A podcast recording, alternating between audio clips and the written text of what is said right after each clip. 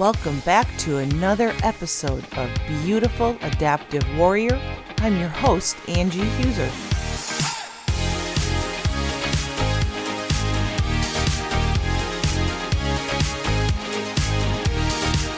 It's time to unleash the warrior within you. Are you ready?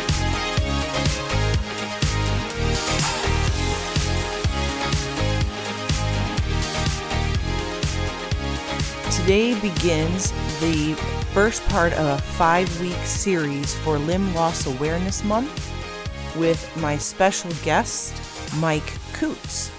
So, Mike, welcome to the podcast. Thanks for having me, Angie. Aloha. Aloha. Um, so obviously, based on that uh, greeting, you can tell he's not a mainlander. He's uh, on, on the islands. He is in Kauai.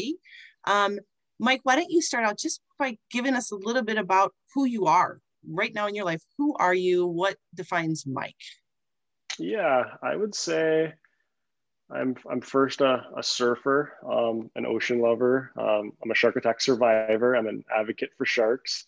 Um, I love photography. It's my profession, um, but it's it's also it's a it's a huge love of my life, and it's a great creative outlet. And I I really enjoy what, whether it's taking photos of nature and the beaches and and changing weather and, and that. But um, I also love just shooting people and gifting people with prints and memories, and um, it's it's really fun and and, and love shooting sharks. Uh, it's I guess we'll, we'll, probably talk about a little bit, but it's been, I don't know, it's been therapeutic in a way. It gives me a, a real sense of purpose.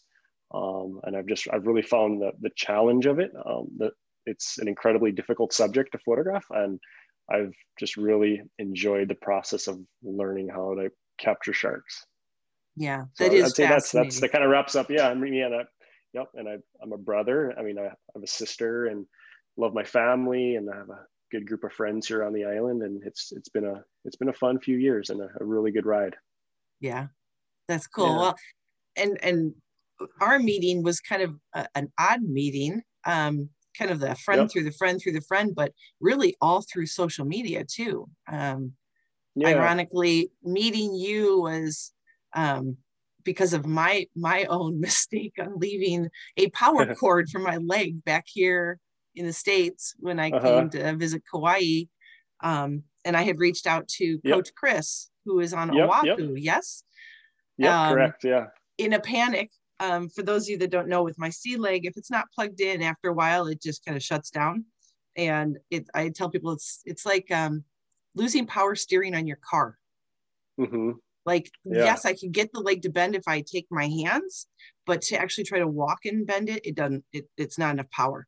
And so uh, when you're going to be gone for a whole week and you know that you don't have your power cord the first day you get to an island, um, I reached out to Coach Chris, who I actually just met through trying to figure out how to figure out how to surf for the first time ever yeah. and as an amputee. And he was so phenomenal. He is such a great guy. I can't wait to actually physically meet him. I have not even met yep. him. Um, yeah. But when I said, Do you know of anybody on Kauai that might uh-huh. have a charging cord that I could just borrow? and he said you and it wasn't until after i looked at some of your pictures i'm like yeah he's a below knee yeah so you don't need a power charger i don't know if yeah yeah but i think what was that 2000 was that right before christmas was it during the winter, was, holidays december maybe 2019 it was yep it was right before it was in december yep and it was yeah, because we were going to come out and we were actually going to surf this past year, and then Kauai shut down with the yep, restrictions yep, of the yep, pandemic. Yeah. So it was the year before, which was right after. Not even it was not even a year after my amputation that I okay. jumped out and got on the water. Yeah. So and then you had that great photo of yeah, that really that good surfing was, photo of and you. Yeah, that was a really good shot. Um, you're yeah. with my uh, one of my close friends on his surf lessons, Evan's yeah. surf lesson. Yeah, yeah. Yeah, and that's that was a great you know, shot. And and to get to know you um well that spoke volumes first off i was petrified to actually text you i mean when when coach chris gave me your number i was like i'm not going to text this person i don't even know him oh he's going to think i'm crazy um, just to just say that that's just such a, um, a, you were you were kind and you were accommodating and helpful and uh, you didn't even think twice of helping a complete stranger in need and that speaks to your character that i've now seen and and, and watched and, and grown into seeing you do that and the way you treat others um, maybe it's uh maybe it's a Mike Coots thing, maybe it's an Aloha thing. I don't know, but maybe it's a Oh, well, little bit of you. both. Than how you were Maybe a raised. bit, yeah. Yeah. Um, you, but you made me feel yeah. very comfortable and and you didn't make me feel like I, I was putting you out or a problem. And you actually directed me to um prosthetist on Eric, Eric Walton, Yep, Eric. Yep, North Shore Yeah. Prosthetics. which Yeah. again, you guys, the aloha Yeah, feeling and vibes, Eric went out of his way to call Ottobock and get uh-huh. them to ship one in two days to the islands from East Wow. Coast, I think. yeah. They didn't charge me shipping and they didn't They need to make that just a regular USB. That needs to be a regular, not of course they can. yeah. So I mean that's kind of how Mike and I met. And the great thing was, well, the sad thing was is that when we first were like, oh, I'm like, I'd love to surf with you. And he's like, I'm actually going to California. We're going for a photo shoot. yeah. Mhm. And I uh, remember it was kind of a real busy time. Yeah. it was. Yeah. And and but you were so great because you're like, I'll be back Friday. We were leaving Saturday. And so we met up, um, you and Evan and I and my family. And um, and that was just so Yeah. awesome to make that connection because you know it's great to meet people on social media, but to actually finally meet people face to face, there's nothing, there's something gets lost in translation in social media, Yep. and there's nothing better than face to face. Yeah. So that that's how Mike and I connection, met. Yeah. Yeah. And here we are. I know, Yeah. right? And I would never Yeah. have guessed that my life would have gone this direction. Um, and I think it's so cool knowing you. I feel like I know a complete celebrity because, like, I was in the Bahamas last January, and I remember texting you going, "Your shirt's here." So Mike's Mm. shirts were taken Yep. up. I don't. What company was that that would have printed on their shirts? Uh, uh, Vissla. It's a it's a surfwear Yes. brand out of California. They make amazing stuff. Really good board shirts. yeah. yeah, And so good I saw that. yeah. I'm like, I know this person. This is his. So that was really cool to see that. So, all right. So, moving on, I would love, okay, this is going to become a selfish interview because there's going to be a lot that I just, um, I'm taking this from what I don't know about you and what I'd like to get to know about you. And I know that people that have seen your shark pictures and follow you on Instagram probably don't know a lot of this stuff about you. So, um, when it comes to your childhood, so you were born and raised on Kauai? Correct. Yep. Born and Okay. raised. Uh, we have a little little hospital, Wilcox Hospital. Um, yeah. So I've seen that one many times. It- it- Went to went to the elementary school down the road, maybe half a mile away. Um, yeah, I mean it was really great time to be um, I don't know, to have a childhood in Hawaii before um, it really kind of became known in the world. I think, and especially the last couple of years of social media, um, a lot of the like beautiful places in the world. There's been a lot of visitors, and and when I was a kid, it wasn't really like that. Um, just we would hitchhike everywhere to the beach and um, just everything in the ocean. Like my friends and I, no matter what it was, fishing, diving, snorkeling, surfing, um, we just tried to. We just wanted to be in the water, and I remember that was pretty much my childhood was hitchhiking to the beach and jumping in the water. And as soon as school ended, um, it was beach time every single day. that was my next question is like so what are the activities because kauai uh, if you haven't been on the island kauai is a smaller island it's considered the garden island correct Correct? Yeah. um yep. so it's not and i have never been to any other quite frankly i think it would tarnish my feel of the hawaiian Yeah, islands if i left kauai You're just you're yeah. No need to I go think we hit the right one. um but i have heard that the other islands have even like they look feel like very city like like especially the big Yeah. island very city like very retail oriented things Mhm. like that whereas yeah. Hawaii is more nature centered Yeah, more like outside activities. Um, there's no real nightlife here. We have not that many shops. There's no like luxury brand. We don't have a Coach store or anything like that. Um, it's just it's real laid back and kind of a, a- every town's sort of a sleepy little town. Yeah. So from a girl coming from like chicago area Yep.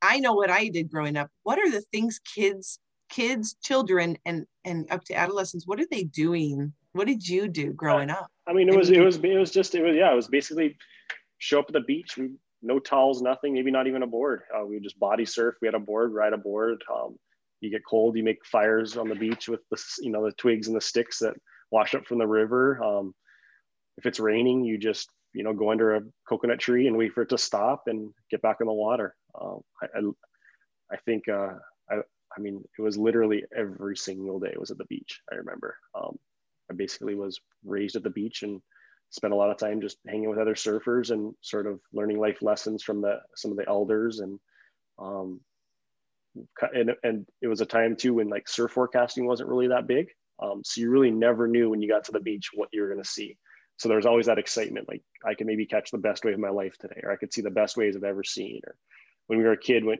when um, like the, the ultimate thing is getting barreled um, when a wave breaks over, and when a barrel is really good, it'll spit and sort of breathe this mist out, and like the first time you ever got to see that, like you'd hear about it, like or the first time you ever got spit out of a barrel, it's like these little milestones as a kid, or like rites of passage, like I got spit out of a barrel yesterday. No, you didn't. I did. So and so saw it. And, um, you just kind of build on that, or like when you do your first air on a board or a 360, and um, and, and we would every once in a while have like pros that would come to to our island visit, and you just you know sit on the beach and just watch them and and, and be like wow, and they come in and try to get their autographs, and um, I don't know, it was just a really cool time. Um, yeah, I I wouldn't have changed it for a thing. Yeah, no yeah. i i think that would be a, a, nice way to grow up definitely just yeah. natural and low key right yeah yeah um, very low key yeah what were some of your dreams or aspirations what did you did you ever think you'd get off the island did you plan to go to college uh, on the mainland. Did you did you want to travel? What were some things you were dreaming and thinking about as as an adolescent? Yeah i would say when i was about 12 years old i really started getting into bodyboarding. Um, it was a, a time when the sport um, you could make um, a good living doing it, and there was magazines and a lot of videos and um, uh, and, a lot of professionals from Hawaii that were making a good living doing it. It was a, a really I think it, at, that time it was the fastest growing sport in the world. Um, that's basically you're laying down on like on a sponge board like boogie boarding, um, but the sport is called bodyboarding and from about yeah 12 onwards that's what i wanted to do i wanted to make a living doing that and um, my, my family, we took a, a, holiday to New Zealand when I was 14, uh, maybe 15. And we visited uh, the North Island and we, we kind of just were driving around and um, we visited this town, Tairua. My parents absolutely fell in love with it. And we got back to Hawaii and my parents spent a couple years, I think it was like a year and a half trying to get citizenship in New Zealand. It was really hard. My dad's a paramedic and um, they needed paramedics and uh, he had to basically say he'd volunteer. It's like a volunteer service there. And by agreeing to volunteer, we got citizenship. And we let, felt like we packed up overnight and moved there. And I was, uh, I was just really nervous, like to leave my friends, leave the warm, you know, the warm surf here. It's New Zealand's cold. Um, I didn't never worn a wetsuit in my life, and we got there, and and I, I remember going to bed that night and, and kind of being like, well, this is like a new chapter in my life, and like it was just such a fast, like it literally felt like a week after we got that letter saying we got citizenship. I was spending my first night in New Zealand, and my mom woke me up the next morning and was like, "There's some people downstairs to see you." And I opened the door and it was uh, this guy um, Wayne Zenna and uh, and Matt, um, three Kiwi surfers, and they're like, "Hey, hey, mate, heard you're from Hawaii. I figure you're a surfer. You want to come surfing with us?" And Aww. from that moment on, for the next two years when I lived there, I surfed my brains out with those three guys, and they became my best friends. And um, it was it was a really fun time. I had to learn how to put on a wetsuit. I had no idea about that my very first session with them, I was like, I'm just going to wear board shorts. And it was so dang cold.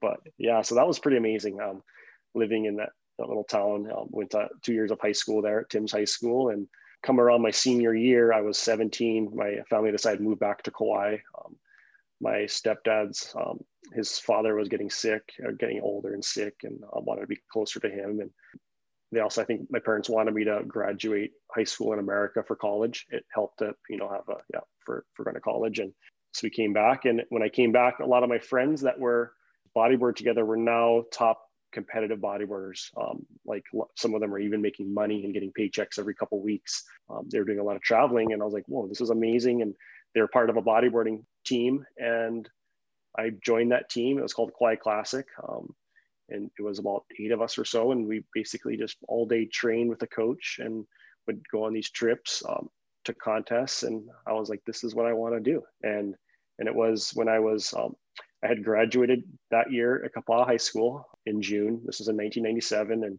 spent the summer with that with my team and my coach training and came around that fall we had a like one of our first swells of the year and it was a really good like a really good forecast and we were so excited and we uh, mm-hmm. we all went down morning. This was in late October, and I remember pulling up with my coach and my other um, teammates, and we uh, we got to the beach, and it's a surf spot called Majors Bay, and we opened the car door, and I smelled like a really stinky smell, and I probably should have taken it as a cue not to go out, um, but because was with my teammate, my coach, the waves were going off, we paddled out, and I was in the water for about ten minutes or so when I saw a beautiful wave coming, and my friends had all caught waves and they're on the inside. And I started paddling for a wave and a large tiger shark came up straight up from underneath me, grabbed onto me. And I was basically getting attacked by a shark and it, it bit my leg off. I didn't feel it come off at all. Um, I just, I was in a total fight or flight moment um, and punched it in the nose a few times. And remember, uh, it sort of felt like I was in a movie, like watching a character, like kind of disconnected from it all. I felt no pain or anything like that, just an immense amount of pressure. And it also like growing up, we would see centipedes and we have like, that's kind of like the only thing on land that can really like sort of hurt you here besides maybe bees, but we, you see a centipede, you get like the, the hair stand up on your skin. You kind of get that get away from me kind of feeling. And that's the exact feeling I had when I was getting attacked was just kind of get away from me. It felt like a, a giant centipede was on me or something. Um, wow. And I, I, got, so I, I, punched it a couple times. I actually stuck my hand in its mouth to try to get my legs out. Um, and that didn't work. And, and, but punching it in the nose did. And it went back underwater and I got back on my board and I, I looked at my finger. Um, it was split open um, and I could see blood and everything and bone and knew I was injured and I had no idea about my leg. And I started paddling to the beach.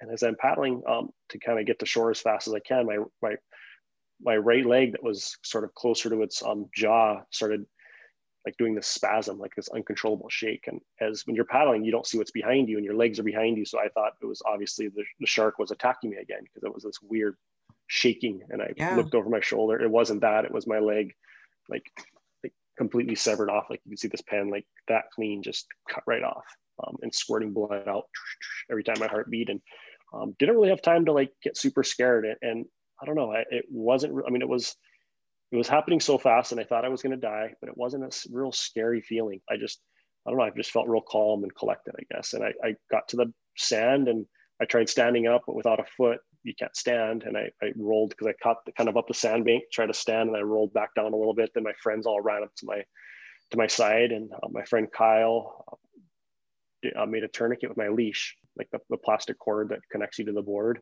Uh, made a really nice tourniquet, which stopped the bleeding and, and saved my life. And he said a prayer for me on the beach right there um, to not die and, and to just, you know, to trust God. And I just, I felt really like calm and I don't know, it was just this sort of surreal feeling. And I opened my eyes from the prayer and there's a pickup truck right there. They threw me in the back of the truck and we, we hauled butt to the ER.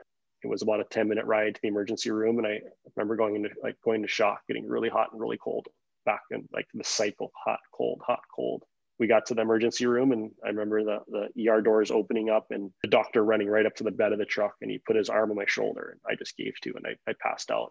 And I mm. woke up um, sort of like in this dreamlike state in the um, sort of, they took cut my clothes off and, and I'm kind of like looking at the ceiling and they're like, how big was the shark? And I explained the nose was like this, this, and I passed out again. And I um, woke up in the hot in the actually in the ambulance going to our main hospital um, and i can remember just being in this like really weird state and the medic was a friend of my dad's because my dad's a paramedic and they knew each other. And he was making shark jokes and i remember sort of laughing and trying to find humor in it. And i, I kind of my body gave out again and i passed out and i woke up. It was must have been like 24 hours later in our main hospital.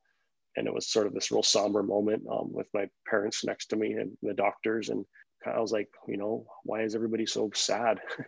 And I thought they were going to tell me I was going to die or something. And my mom was like, you know, you you're um, you're missing a leg, you know. And I'm like, yeah, I know. I saw it come off. They're like, oh, he knows. And and then from then on, it was hugs and kisses, and you know, we're going to get you through this. And and I I, I thought I was I, I had no idea about prosthetics. I, I didn't think I was going to be able to walk ever again. I just I had never seen an amputee in my life. You know, where it's a small island. I knew nothing about prosthetics. I didn't even know that word. And about maybe three days into my hospital stay, a guy um, that I didn't know came and visited me. He was wearing pants, and um, I had a lot of visitors, just people in the community coming and going. So I didn't really think too much of it. He just came in, said hi, and I'm like, "Oh, how's it going?" And he left, and my mom was like, "So you know, he's got a prosthetic. That's what you're gonna have." And I was like, "A prosthetic? What is that?" And she's like, "That's a device to help you walk. You didn't know about?" It? I'm like, "No, you guys could have told me. I didn't know. you know, there was something that was gonna help me walk." And um, it was sort of a defining moment, and it really, I think it, it lifted my spirits. And it wasn't like I was bummed that I just didn't know about it. I, I think from a different perspective, it's interesting um, the fact that your parents didn't know that you knew that your leg was gone yeah. and the relief that was there, right? Because yeah. obviously it's it's it's much better to have lost a leg than to die. Yeah. Um, and right there, I already saw the hope that you already had right off the get go, and you were still in the hospital. Yeah.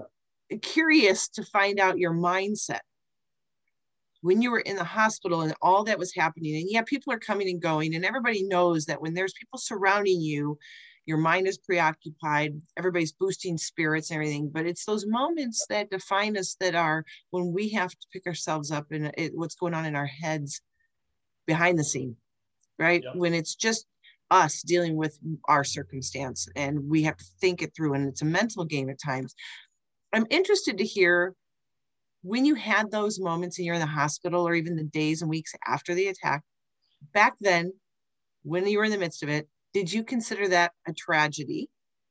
Mm-hmm. Um, or no, not at all. No, not- I was, yeah. I mean, I kind of, I, I was thinking that I probably wouldn't have, I don't know, like I thought I was going to die in that moment. So be able to wake up in the hospital. And even though I was missing a limb, I felt just grateful to be alive. Um, okay. So that tells us mindset right there, attitude, right? Yeah. That that's those are moments that help yeah. us heal mentally, emotionally, physically. And then in those times when you were alone, did you have those moments? Did you ever did the darkness ever come in at all that you had to kind of really uh, really strain yourself um, to push it away at times? So it sounds silly, but the, for me the hardest part was I was in the hospital for a week and then I had three weeks where I was pretty much bedridden. And during those three weeks, the waves were really good, and I just wanted to go surfing. And that was the hardest part for me. Was I wasn't at the beach because up to that point in my life, that was really my everyday, my routine. Every day was in the water, and have to you know lay in a bed with my foot elevated, my residual limb elevated, and having to go back to the you know doctor's appointments and this and that. I just wanted to be at the beach, and my friends would call and tell me how good the waves were and what swells were coming, and, and to me that was the hardest part it's I know it, it, sounds really weird and strange, and it wasn't missing a leg. It was just not being at the beach with my friends. Yeah, well, yeah, and and that was during that was during that period. Right. And then there's been times later on where the it's the hard part is not it has been like just the physical pain from mm. being an amputee. Um, the yeah. phantom pain. There was some phantom pain, and that was really painful for me. And, and unfortunate that went away. And then later on just not good fits with prosthetics for a long time. I had really bad fitting prosthetics and I would get blisters. Yeah. And um, or things would break and, and that was difficult. Yeah, that was probably the most difficult part of the whole thing was just the interface of the prosthetic and myself and the skin issues and things like that yeah it's it's what people don't see. That's one of those moments like you know pictures yeah. that i've seen of you with your surfboard and you've got your prosthetic on or people see me with my prosthetic on. They don't realize sometimes every step can be rubbing something yeah. and you just kind of smile and keep going yeah yeah. you know? And it's just it is what it is because our limbs are constantly changing. So what would you say now when you look back on it? I kind of already know you're just based on what you said i know what your answer is going to be on this would you go back to that day? Would you do it again knowing that's the outcome? And how do you see what you've been through? How has that defined you? Yeah um would i have paddled out that day knowing i would lose a limb absolutely. I feel like it might have been one of the greatest you know the greatest thing that's ever happened to me you know in a strange way. I don't think my life would be nearly as complete or near i don't know. It's just i feel like the luckiest amputee in the world right now yeah. and um, wouldn't change it for me. Like the world, yeah. It's interesting that you say that because I think that um, the one of the reasons why I was really hoping to get you on is because I can speak from a perspective. I prepped for this. I spent 8 mm-hmm. years in pain and misery and ready to live my life again. I chose amputation based on my injuries. And then I felt like I owed it to myself to make the best of it. So yeah. every day, that's my goal is, you know, I'm not going to sit and complain about it. I chose this path and I wanted your perspective because I think some people will question mine because, well, yeah, well, you prepared. I had an accident. Okay, then let's talk to someone who's had an accident. Let's yeah, let's yeah. talk to someone where it wasn't all rosy and, and not that mine was. I mean, it was it's hard to decide to take your own leg and know it's coming. Yeah. You know, you didn't have that choice, but I'm not sure which is worse, having the choice and waiting months for that surgery yeah or yeah, it just happens.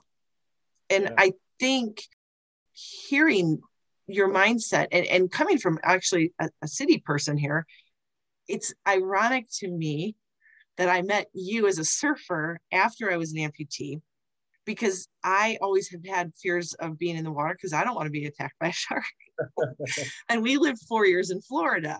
And so yeah. when you know you're you're a city girl coming in, living in Florida, being in the ocean with your little kids, you know, there was times where my husband was like, you guys are getting a little far out. It's kind of cloudy mm-hmm. water. And and you almost you almost instill that. And I think we almost instilled a little bit of that into our kids, knowing that we wanted them to be cautiously safe yep. but maybe overly cautious. So someone like me who never really did anything deep in water or out where I was recreationally in water, it is really hard for me to think how you can possibly mentally get past that roadblock and say you want to get out there again. Yeah. So, I mean, did you ever have a moment where you were like, man, that better not happen? Or, no, you know, no, do you ever do that turnaround and looking? you know, I mean, I won't lie. There's been a couple times just because I'm I surf in all types of conditions. This year alone, I've probably surfed 30 times in like thunderstorms and you know become like flash flooding where I'm at a river mouth and it's just sucking out with debris and you're in the middle of that.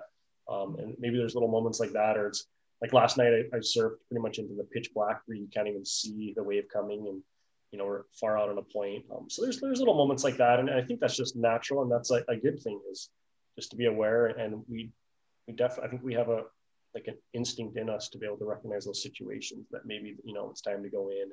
Um, it's definitely a healthy thing, but on a day to day, there's no, I don't ever really think about sharks like going into the water. Yeah, it's just, I don't know. That, that surf, there's something about surfing and, and maybe it's the inherent dangers of surfing. Sharks are at the very bottom of that. There's a lot of other things that you probably want to be cognizant of.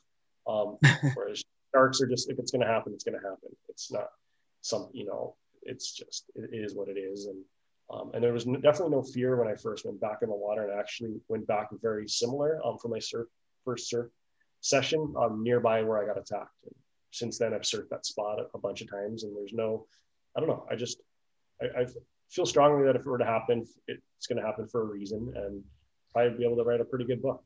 like right. Yeah, yeah. It's like getting struck by lightning twice. And I've had some close encounters um, diving with sharks and, and shooting sharks, but but it's just I guess that's just part of you know doing the nature of what I do. Right. Yeah. Well, and and before we get into your profession that you do so well, when you were going through this, I've noticed a lot of people will say that um, you know they their circumstance they have a hard time rising above that circumstance you know, a woe is me attitude or a pity party kind of a thing.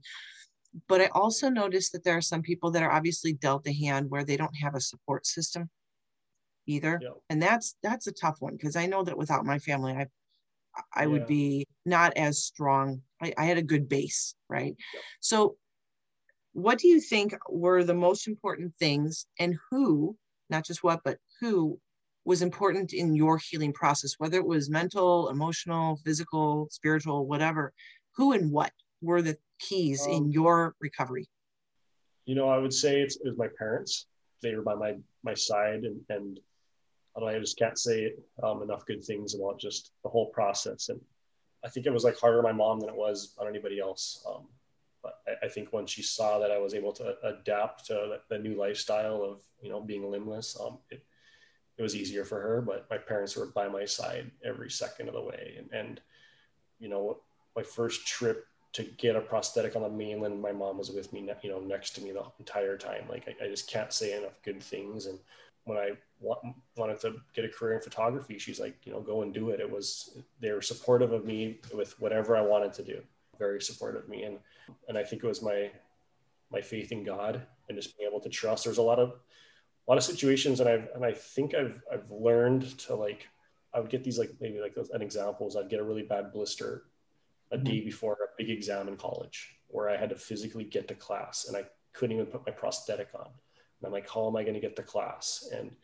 I would you know worry about it and, and worry and and and it's just you know i'm going to miss out. I'm not going to be able to graduate. I'm not this. And it's because of this blister. And i would just say a prayer and i'd go to sleep. And the next day that blister is gone and i'm in class taking my exam. And it was I after a while I just started to learn to be comfortable being uncomfortable. Um, that you know things would get thrown at me, stuff would, would prosthetic parts would break, and I'm in a foreign country and I have now, you know, I, I went to Mexico on a surf trip and within five minutes of being in that country, my foot snaps off and yeah.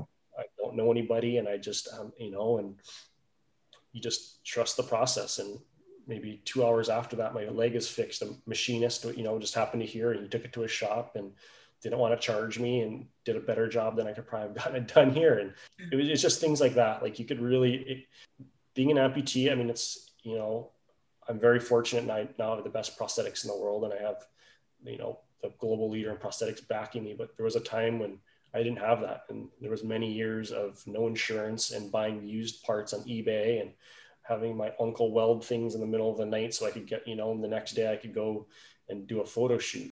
There was a lot of like a lot of trials and but it re- i think it really maybe made my character of who i am and to uh, like i said to be able to be comfortable being uncomfortable. Whether you know I've, I've lost prosthetics in the ocean when it was i didn't have money i didn't have any help to get a new one and it just disappeared surfing. And I, you know it's going to be six months where i'm going to be on crutches and i'm you know as soon as you lose it's like your your prosthetic is your transportation it's your self-worth it's so much things. And for it to just you know come right off and all of a sudden it's gone out of your life. And you're like what you know what do i do now? Those moments and you just got to trust that it's going to work out. And like that example the next day somebody doing surf lessons steps on it and picks it up out of the water. What is this? Oh it's a prosthetic. Maybe it must be mike's picks up the phone you know and 24 hours you know sitting on the seafloor i get my leg back. That's um, crazy. there's, there's yeah there's it's just been there's been just a lot of moments like that where it's i and I look back and I realize, you know, everything is happening for a reason and to just trust that and to not, you know, overly stress about things. I totally love that. I am all about faith. Um, yeah, worry gets you nowhere except just yeah. makes more anxiety in your life. You can't control yeah. things. And you're right. I mean, it's, it's, I laughed the first time you said it, but I don't know if you know, but um, the podcast I just published on Wednesday of this week mm-hmm. was called being comfortable with being uncomfortable. That's yeah. what it's titled. Yeah, yeah. Because it, it's, I'm so glad it's not just me thinking that way, but it's yeah. literally there's fears. There's always fears. Um, I'm trying to get used to my running blade, and you know, if I put it on, there's a chance that I'm going to take a, a nosedive at some point in time yeah. of the day. You know, there's always these times where the other day I tried to put my leg on and it didn't go on right. So take it off, put it on again. Nope, didn't feel right. Take it off, and it's an exhausting process because I'm skin fit and so it's just even the day starts off and you're like whew you know? i get it but it's it's interesting and i love the fact that faith um your faith is there and i i think that speaks volumes because we can have a support system we can have the people the right people around us we can have a good attitude but if things go wrong and they will something's going to happen something's going to break something's going to be me forgotten you just have to have faith in the in the process that that there is a higher power working on that I, I, totally agree. And it's interesting to see the your perspective because I mean, yes, you and I've talked a little bit, but I love really hearing what your heart's about and your heart speaks everything that I feel like I've tried to live through this, but the fact that you came from a completely different avenue, um, becoming an amputee than I did. You know, we are coming from totally different walks of life on that aspect. And I think it's cool to see it play out in your life.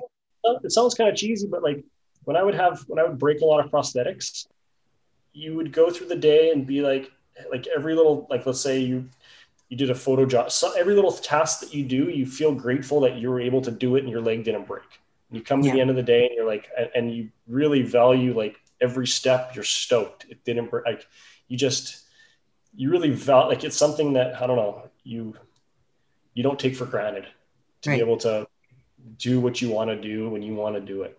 And it's because any second that could be taken away. That yep. car that carbon could snap any second, or that bolt could snap, um, and you know that you're you know you're basically you're, everything stops in your life, and to be able to end the day and, and go to sleep and be like, okay, nothing, you know, I, was, I pulled it off. It's yeah. You, or, or the challenges, like the first time I, I drove a manual, you know, a stick shift vehicle, I, I didn't think I could do that. And you build on these little like these hard little things that you think maybe you can't do. Or the first time I rode a dirt bike and shifted gears on a dirt bike, or the you know the first time I went for a ran with my prosthetic, you think you can't do this and you do it, and it just it creates like this confidence and it's like these little mile markers, these little chapters, and you're like, okay, if I could do this, I could do this, and I could do this, I could do this, and you sort of build these little pieces, and eventually it feels like you can do anything you put your mind to. Yeah, and I do. I think it's a complete attitude, um, mindset that will help anybody overcome any challenge. It doesn't have to be an amputee. It's just we're all going to face challenges like we all face fears, and and I think that just how we approach it from an internal perspective will decide whether or not we can be successful in getting through it. Yeah. And I think anybody can, you know. It's crazy. I'm sure you get this, but like, like for myself, like people come up and they feel sorry for me. Like, I'm sorry, I'm so sorry. And it's, you know, in our our our disabilities, if you want to call it, are so visible. A lot of people, you know, have things that are actually inhibit their lives much more than our prosthetics do. Yeah. You can't see it. You know, they're hidden. And I think everybody has got, you know, is an amputee in their own way or has got some sort of something that maybe might be stopping them from doing what they want to do. And nine out of 10 people, it's not as visible or physical, you know, it's visceral as ours. Right. Yeah. And what do you say to someone like that? That that was something I wanted to talk to you about. What, yeah. what advice would you give to someone, especially maybe if they come from like having nobody around them that can lift them up? I mean, there are a lot of people that live alone with these yeah. their own tragedies their own amputations or disability what what is what is a, a key to success what is some advice you would give them know. I just I like if somebody is you know feels sorry, I just try to smile and be like, you know, it's it's all good. I still do exactly what I love to do. Yeah. Um, and I think when they see that, they understand. And, and um, yeah, and or maybe the contrary. Like if I go for a beach run in Hanalei and people see me running with my prosthetic, you know, I get claps, and I, I think it motivates other people to want to do, you know, that maybe if they've got a barrier, like, well, this guy's doing that. And maybe hopefully that afternoon, that guy goes for a run and he's wanted to go for a run for months. And he just felt like maybe he was overweight or he couldn't do this or he had a sore ankle or something like that. And I, you know, I, I hope maybe it's more of those instead of the, the I'm sorry and, and for you. Yeah. Yeah. It actually motivates me more and fills my bucket up more when people actually reach out to me and say, You motivated me to do this. I'm not even an amputee, but now I'm doing this because if you can, then I can. And then part of me is like, well, what does that mean? Like, you know, because I don't think that I can't.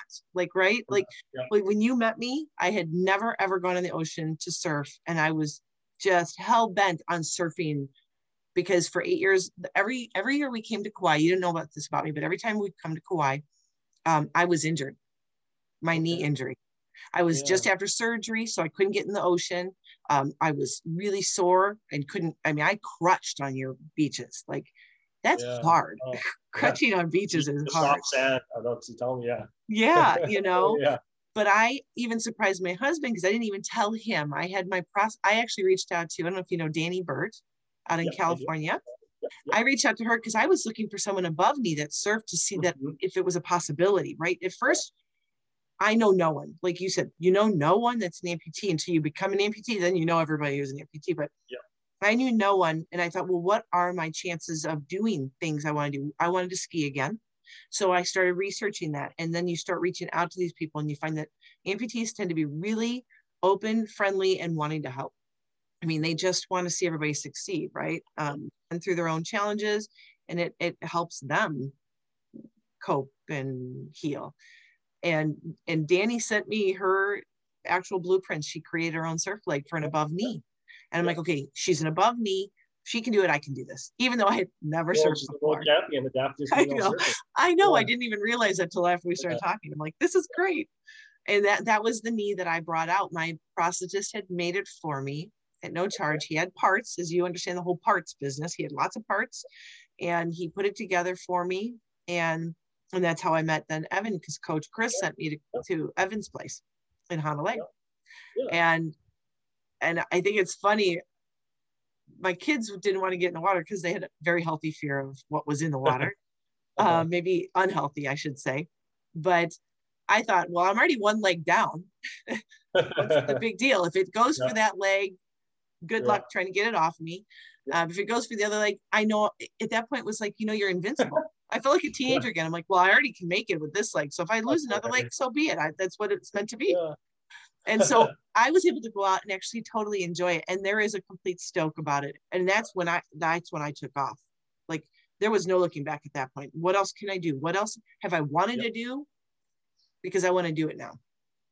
You know, and it, it truly is a mindset that um, we can either decide that we're a victim of what happened in our life, we can get pity from people, or we can decide to go out there and conquer the world, show people that we're, because I don't like using disabled. I, am not yeah. disabled at all. I'm actually more able now. There's things I'm, like I said, serving I've never done before. And I'm I'll, always up for a challenge. And so, yeah, I, I think you you have a mindset of one way or the other. I don't think there's a gray matter in there. I think it's one way or the other. You're either going to take on the world with with it and and change people for the best, or you're going to sit back and let the world um, take advantage of you and you be a victim. Well, look how fortunate. We live in 2021, where we've got you know carbon fiber, we've got titanium, we've got engineers creating amazing things, we've got social media to share what people are doing and be able to share information. It's i mean there's it, this is the best time ever to be an amputee it really is. Yeah. and and even if you know if you're unfortunate you don't have health insurance please you know the Challenged Athletes Foundation there's grants there's yes. ways of getting access to prosthetics and and devices that basically you know let you live your dream yeah for sure for sure yeah. now i'm curious the photography yep you you went to school in california right correct Yep, Santa Barbara. Um, okay. A, a art school called Brooks Institute. Okay. Yeah. Was that something that you decided that a you wanted to be a photographer or a photographer of sharks after your incident? Uh, it um, the photography, the, the, the, shark stuff didn't come until much later. The, the photography love fell uh, when I was um, on my bodyboarding team. My coach had a bunch of cameras, and we would just sort of goof around with the cameras and take photos of you know our friends in the water and be able to show like this is really cool you know there's a rainbow over the water today and things like that and maybe it was six months after the attack i was like okay i need to get a job and start you know this bodyboarding career isn't going to work out because it's it's just it was with with one leg it was kind of a game changer i mean it was just you know, it's hard to say but it was just i kind of became out of the picture and so i worked at a surf shop and the first day working at the surf shop, I had to stand around all day.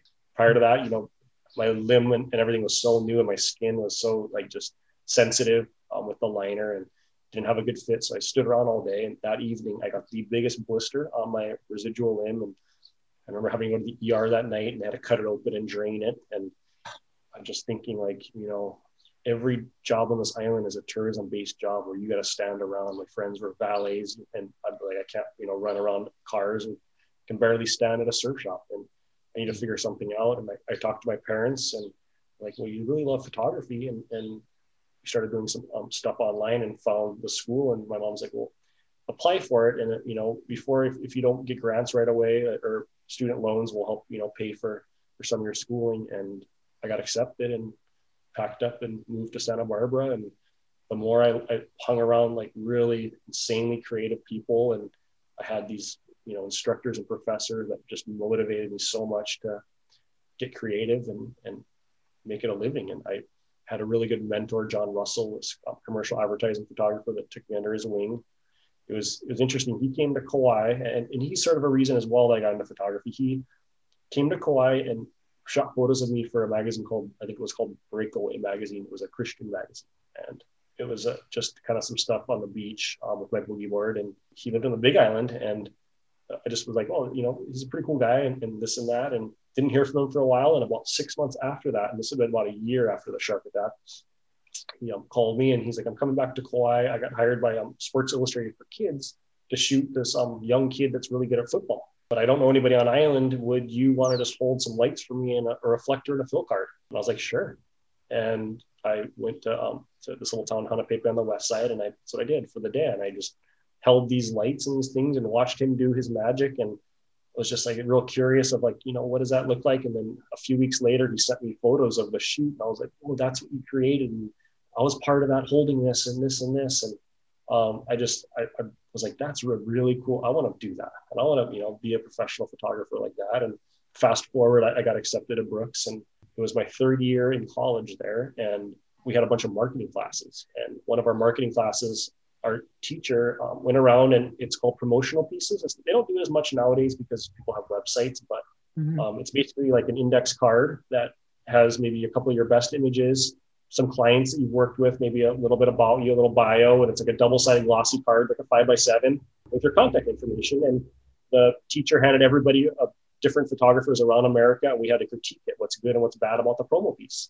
And the card that I got handed was John Russell, the guy that I I assisted and was half the reason I'm in the school.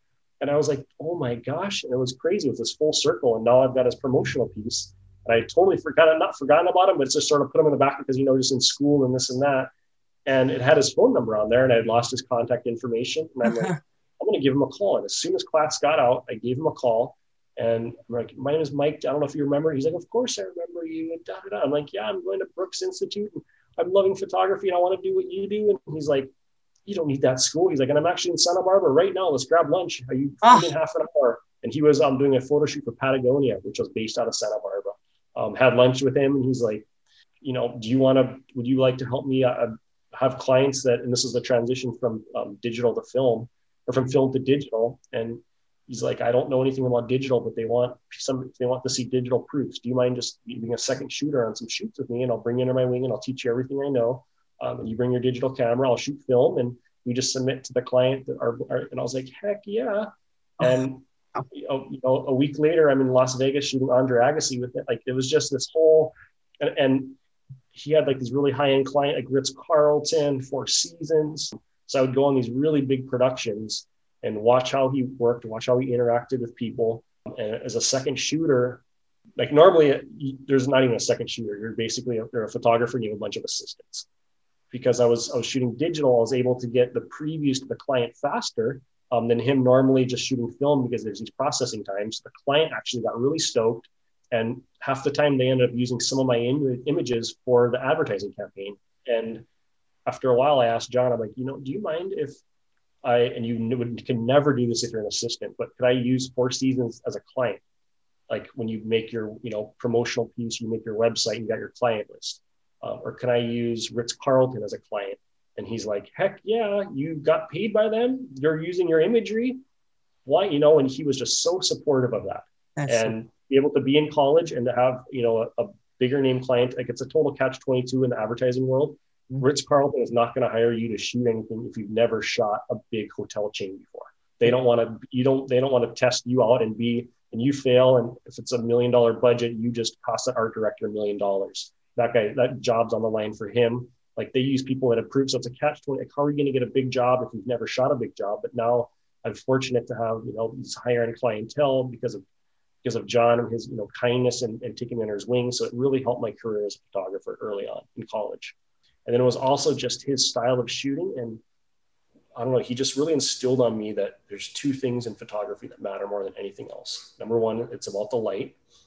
It doesn't matter the most complex shoot or you got waterfalls and dolphin. It's all about the light. That's the most important thing. It's just that quality of light. And it's about people and it's about relationships. And it's about saying thank you. It's about follow-up emails.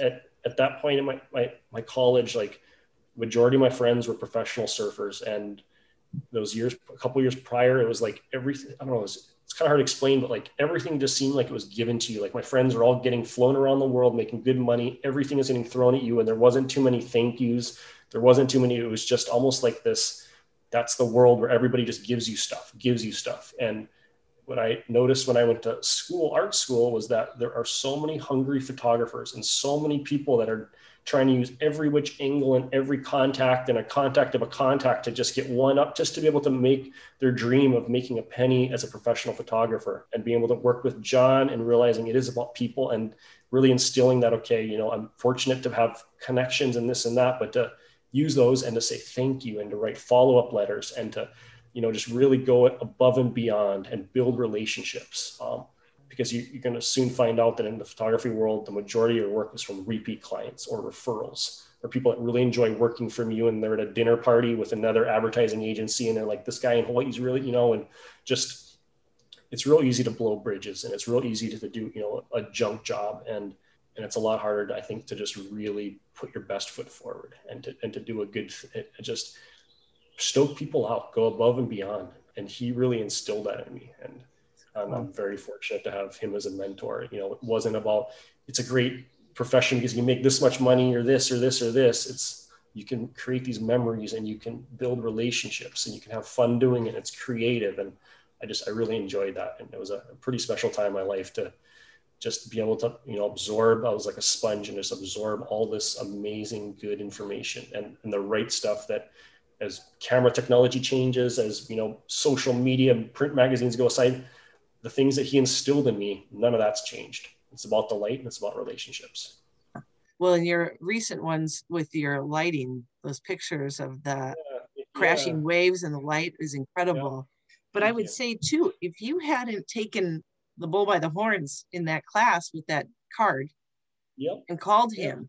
And so that's that again, that's um for anybody listening, you know, sometimes it seems like just, you know, some people are just born lucky but I think it's not about that as much as it's um, willing to step out even of a comfort zone. You know, that's that whole being comfortable with being uncomfortable. You don't know what the answer will be, but you decided to make that call. Where it led was golden. And maybe it wouldn't have led anywhere. And you would have just gone a different path and that would have been it, but at least you did.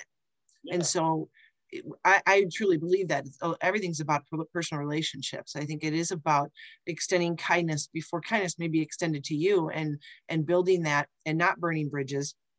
Yeah. And and really, I mean, what it took you was five seconds to dial in those numbers. Yeah. To say hi, do you remember me? Yep. And, and then your life just decided to go that way, right? Yeah which is actually part of the journey. And what I love about life now is like, I would never have expected this eight years ago for me. Well, let's just enjoy the ride and see where it takes us. And the people I'm getting to meet, like you and, and some other people around the world, it's been incredible because I'm not afraid either. I'm not afraid to just say, hey, you don't know me, but I thought I would. And if they ignore me, they ignore me and move on, you know, but you never know what doors will open. And I think that's, I think that is exciting in and of itself. Now, when did your photography take the the the angle of getting back in the water, really getting? I mean, some of the pictures you've taken where you're up, someone's taking a picture of you taking a picture, and yeah. you are within a foot of a great white or whatever. Yeah, when did that um, change? I, I actually got into shark conservation first. Um, I was okay. doing photography. I, I no really intention of photographing sharks. I just got, I guess, involved in the policy side of shark conservation like working with lawmakers to create like protections for sharks. Um, and it wasn't until my, I think it was my second or third shark dive. My, my first two shark dives, I never took a camera. I didn't really, I don't know, I just so just the whole process of going and, diving with sharks. I wasn't really thinking about photographing it. I just wanted to experience it. And those are a couple powerful dives there on Oahu.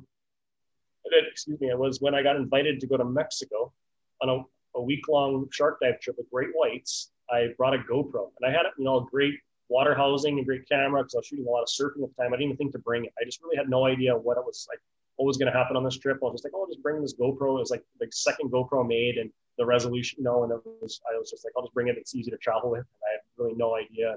It was my first time in the water with a great white when I took those images and put them on the laptop, you know, that lunch and saw what was on the screen that I was like, wow, this is amazing. This is what I want to do. And, and, and from there, that was another defining moment. And, and after that trip, I wanted to do that more and more. Yeah. But, you know, it was my, my first time. It was in, Guadalupe Island. This amazing couple wanted ocean. They invited me. And after that trip, I, I felt like my life kind of took a different route. And it just also, also happened to be a, a time with social media and be able to share these images to you know, for free without having to rely on a magazine or, or this or that, and, and, just share my experiences on what I loved about sharks. And what I found that I that really worked for me was like in college, I studied portraiture, shooting people. Okay. And my first trip um, with my proper camera, I decided to use like a, a portrait lens. But traditionally, underwater photography is shot with wide angle lenses, mm-hmm. like a fisheye, a 15 millimeter. And the reason why is underwater, the, the volume of water, you get start getting a lot of particles and you, you're further away from your subject. It gets easier, you lose contrast, you lose focus. Um, so you want to be closer to your subject so you can reduce that volume of water to make a clearer image. And in turning so, when you, if you shoot a fish or a turtle, you need something wider so you can see the whole animal. But we were in such clear water. This was in the Bahamas. And the water was like unbelievably clear. I just, you know, thought, and I'm on a boat with 10 other divers, and every one of those has a 15 millimeter lens. If you go on Google and you type in underwater photography, do an image search, every photo that you see is with a, probably a 15 mil. It's just it's what people do underwater. And I was like, I'm try to take my portrait lens underwater instead, like a 50 millimeter, 75 millimeter, you know, 70 to 200. Took it underwater because the water was so clear. I could get a little further away from my subject, but use those techniques that I use to shoot people. Focus on the eye, composition, like sort of that move, like everything that you would do with a person. I just imagine I'm doing that with, it. you know, the shark's a person. I just I I came back, I looked at those images and I'm like, whoa, this is something uniquely different. And then when I if I go on a trip and I take let's say 2,000 images, when I go through those images and edit them, I try to find those little characteristics that are almost human characteristics, like a smirk, a smile, you know, some catch light in the eye, sort of like almost like a wink or something that you can almost like see a little bit of yourself in. And I just and so it's like the combination of using a person lens, a portrait lens, finding those things in the editing that are almost like human characteristics. I think weaving those two together, it sort of creates a unique way of looking at sharks. And it's something a little different. And I, I think people have enjoyed that. Oh, for sure. So then talk about the advocacy. What moment defined that for you? And and what does um, that mean? What yeah. do you do?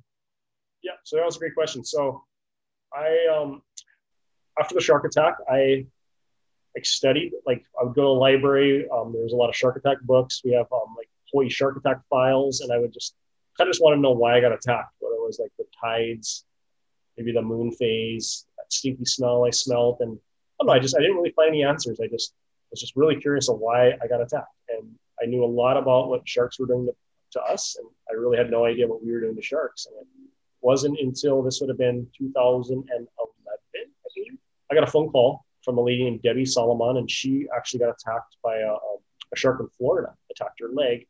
And she was like, I have this wild idea of getting other shark attack survivors. There's a, a bill going through Congress that was closing a lot of loopholes on shark finning. And, and it's a it's a process where you cut off the fins of sharks, dump the rest of the shark overboard, and just keep the fins, and it's made um, for shark fin soup a delicacy in Asia. And, and I had no idea about that. And I was like, you know, shark conservation. And she's like, yeah, I want to get a bunch of people together that have been attacked by sharks and we'll get you all to go to Washington to talk to Congress and try to get them to pass this bill.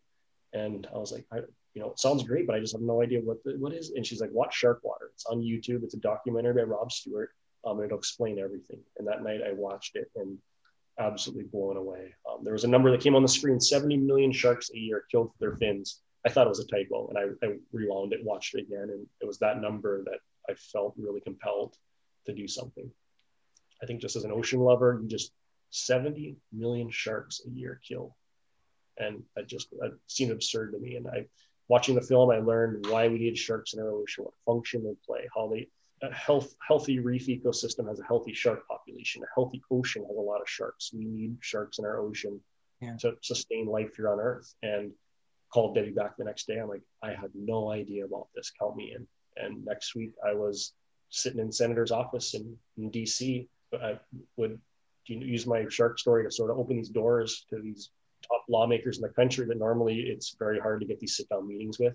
And I would come in with a biologist, I would share my story and then turn it to the biologist. This is what we need from you. And the biologist would talk about the importance of sharks and be like, thank you. And we got that bill passed it was absolutely incredible. And it, I think it was a month after that, we had a, a bill going through um, our legislature here in Hawaii that made the possession of shark fins contraband, completely contraband, almost like it was drugs or something. And it was nothing like that else in the country existed. And we were told because of that, we have a really powerful fisheries here that it wouldn't get passed, it would set precedent for other states, this and that. And I, I spoke out at you know some of the hearings and helped helped with that bill, and it got passed. We were the first state in the nation to do so. And months later, other other states piggybacked our bill, and we were able to create protections pretty much all across America that are similar to what we have in Hawaii. I've been fortunate to speak to the United Nations about the importance of marine protected areas. Um, wow. Went to, to New York and and spoke to different delegates from you know across the world of the importance of creating areas that are basically off limits to fishing that are sort of like a, a savings account that you've you know, you can't just take, take, take. You need to have areas that are protected, and there's real value in that. I'm a real believer in. They're called MPAs, marine protected areas, and we need to have areas on Earth in our oceans that are just no take. You can't, you know, deep sea mine for minerals. You can't bottom trawl. You can't commercial fish. It's just let it be. Yeah. Um, and, and that's going to ensure, you know, hopefully the, the health of our oceans for generations to come. And, that, that sort of started my interest in shark conservation. And then it was the, being able to share stories as a photographer and use my talent as a photographer and, and what I, what I find of, you know, of beauty of sharks and share that with the people that love sharks. And I've, I've definitely seen a trend in the last few years of the mindset of what Hollywood used to sell us of sharks being these dangerous man-eating creatures to now a much you know, needed creature in our in our seas, that's a pretty awesome thing to see. Very much so. It is. Yeah. And we need to remember that when we go into the ocean, whether it's for fun or whatever, we're we're in their yeah. their turf. Yep. And yep. so eh, you don't know. I mean, you probably still really don't know what it was that day, do you? Um, if, you know, I've it might have we have a shrimp farm here and they're doing an environmental impact statement um, testing the discharge of shrimp waste and i was surfing right in front of that discharge was that so the smell of, well yeah that was the smell shrimp yeah so i think i was just the wrong place at the wrong time and when when you and i met um, a couple years ago you had said a lot of your pictures aren't taken at Kauai. There's there's not there isn't that much um go on my jet ski every single day looking for sharks and the odds are I've only seen one shark on my. I go on a lot. I've only seen one shark. It's there's not as we don't have as many sharks as people think we have. Yeah. Um, and, and if you want to really take good shark photos, you've got to go to places in the world that are natural aggregation sites where there's a high population of sharks for whatever reason. Um, yeah. That's sort of the key to getting great shark imagery. What are some of your top areas in the world that you've gone for um, great photography? Yeah, yeah. For, for great whites, um, Mexico, Guadalupe, Mexico is an amazing dive site. It's uh, from Baja, about 200 miles off the coast. It's usually a week trip because it's so remote. South Island of New Zealand, there's a, a island at the very south called Stewart Island, and it's usually day trips from a little town called Bluff. It's really rugged, but the sharks there are sort of got their own character. Um, they sort of match the terrain, and they're just they're really beautiful and really fun to photograph. For tiger sharks, um, Bahamas amazing.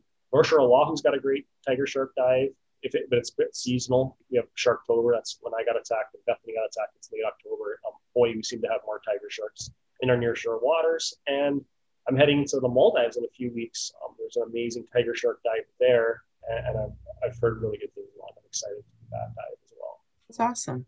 Well, that'll be fun. We can't wait to see those pictures, of course. Yeah. All right, so I'm going to ask you a couple of questions just to, to see some of your favorites. So, what would be your favorite moment or most memorable moment since your amputation, since you lost your leg?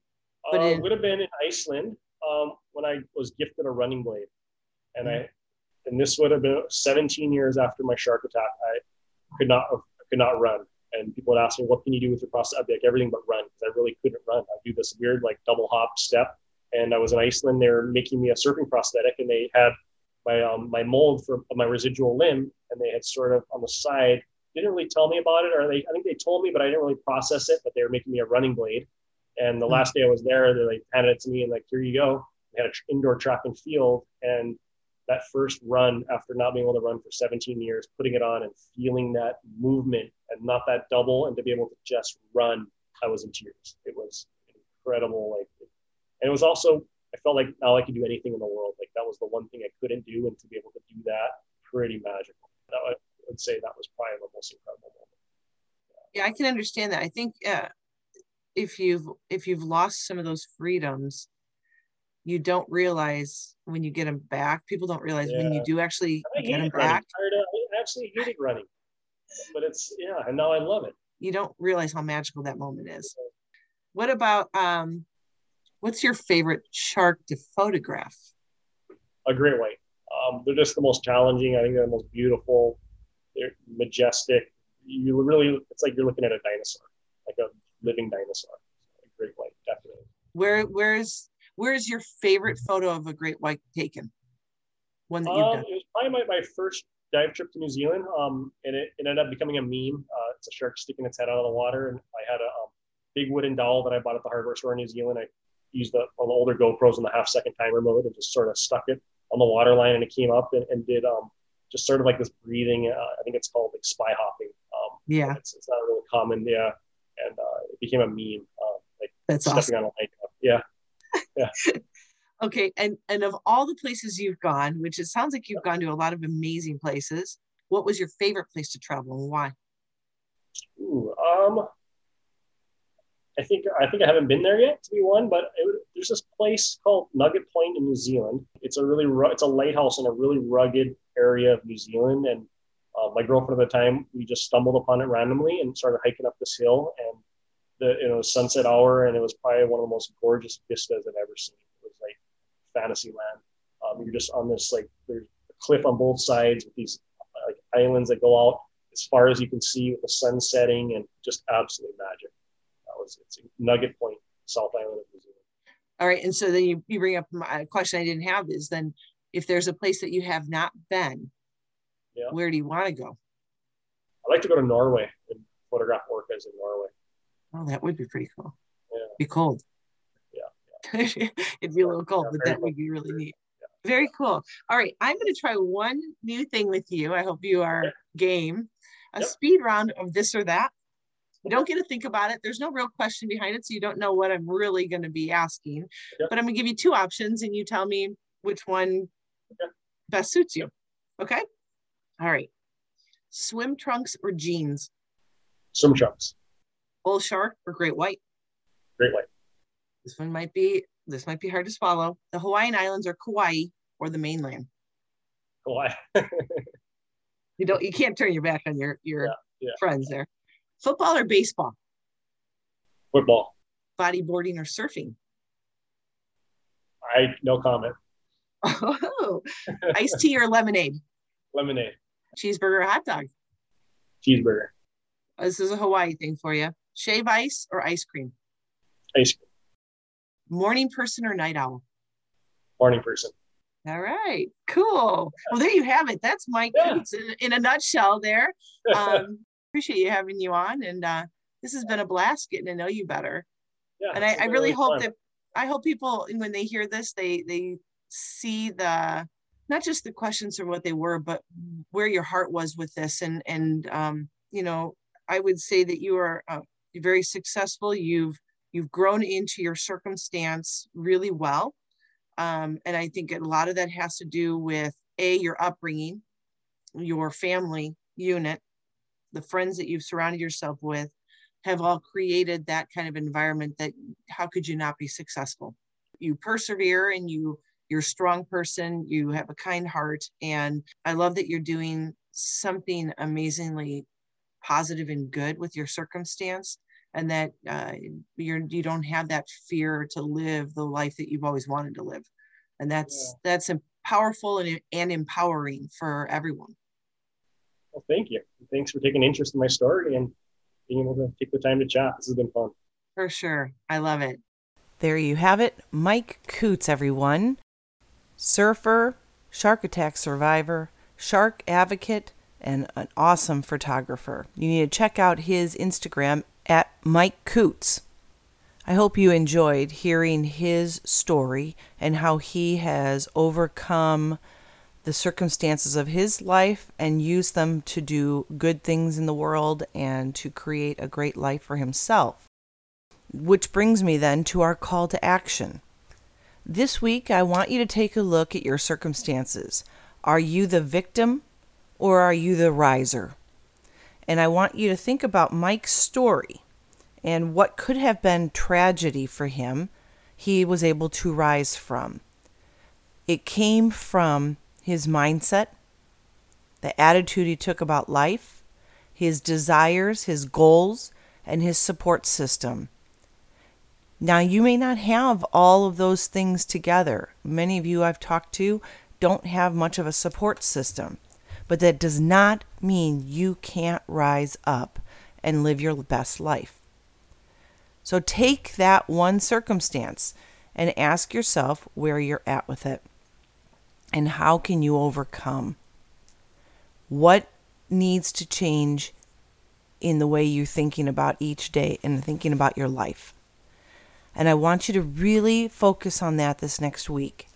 Figure out what it is that you need to do to change your thinking, to change your mindset, to change your attitude. Find out where you need the help and elicit help from people around you where you need it. You don't have to do it alone. It can be done.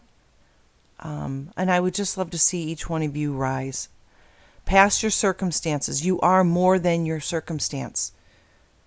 Show that to the world and live your best life.